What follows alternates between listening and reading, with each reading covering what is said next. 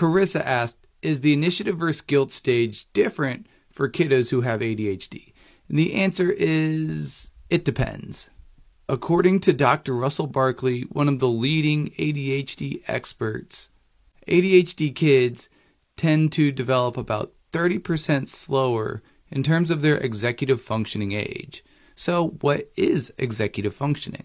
Executive functioning includes such things as task initiation, inhibitory control, self monitoring, being able to structure and organize. So, kids between the ages of three and five should be able to initiate and complete tasks around 10 to 30 minutes and do so independently.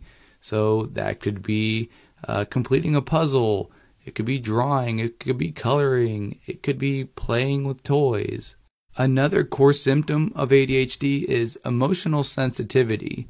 So, feelings of guilt, rejection sensitivity, uh, that can be very, very difficult for an ADHD kid to tolerate. And so, it's important to provide the appropriate amount of support for your ADHD kid because development stacks. So, you build trust, building autonomy, building initiative.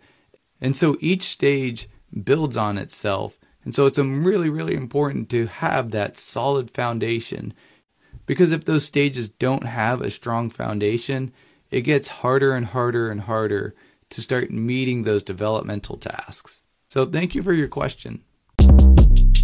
Shortcast Club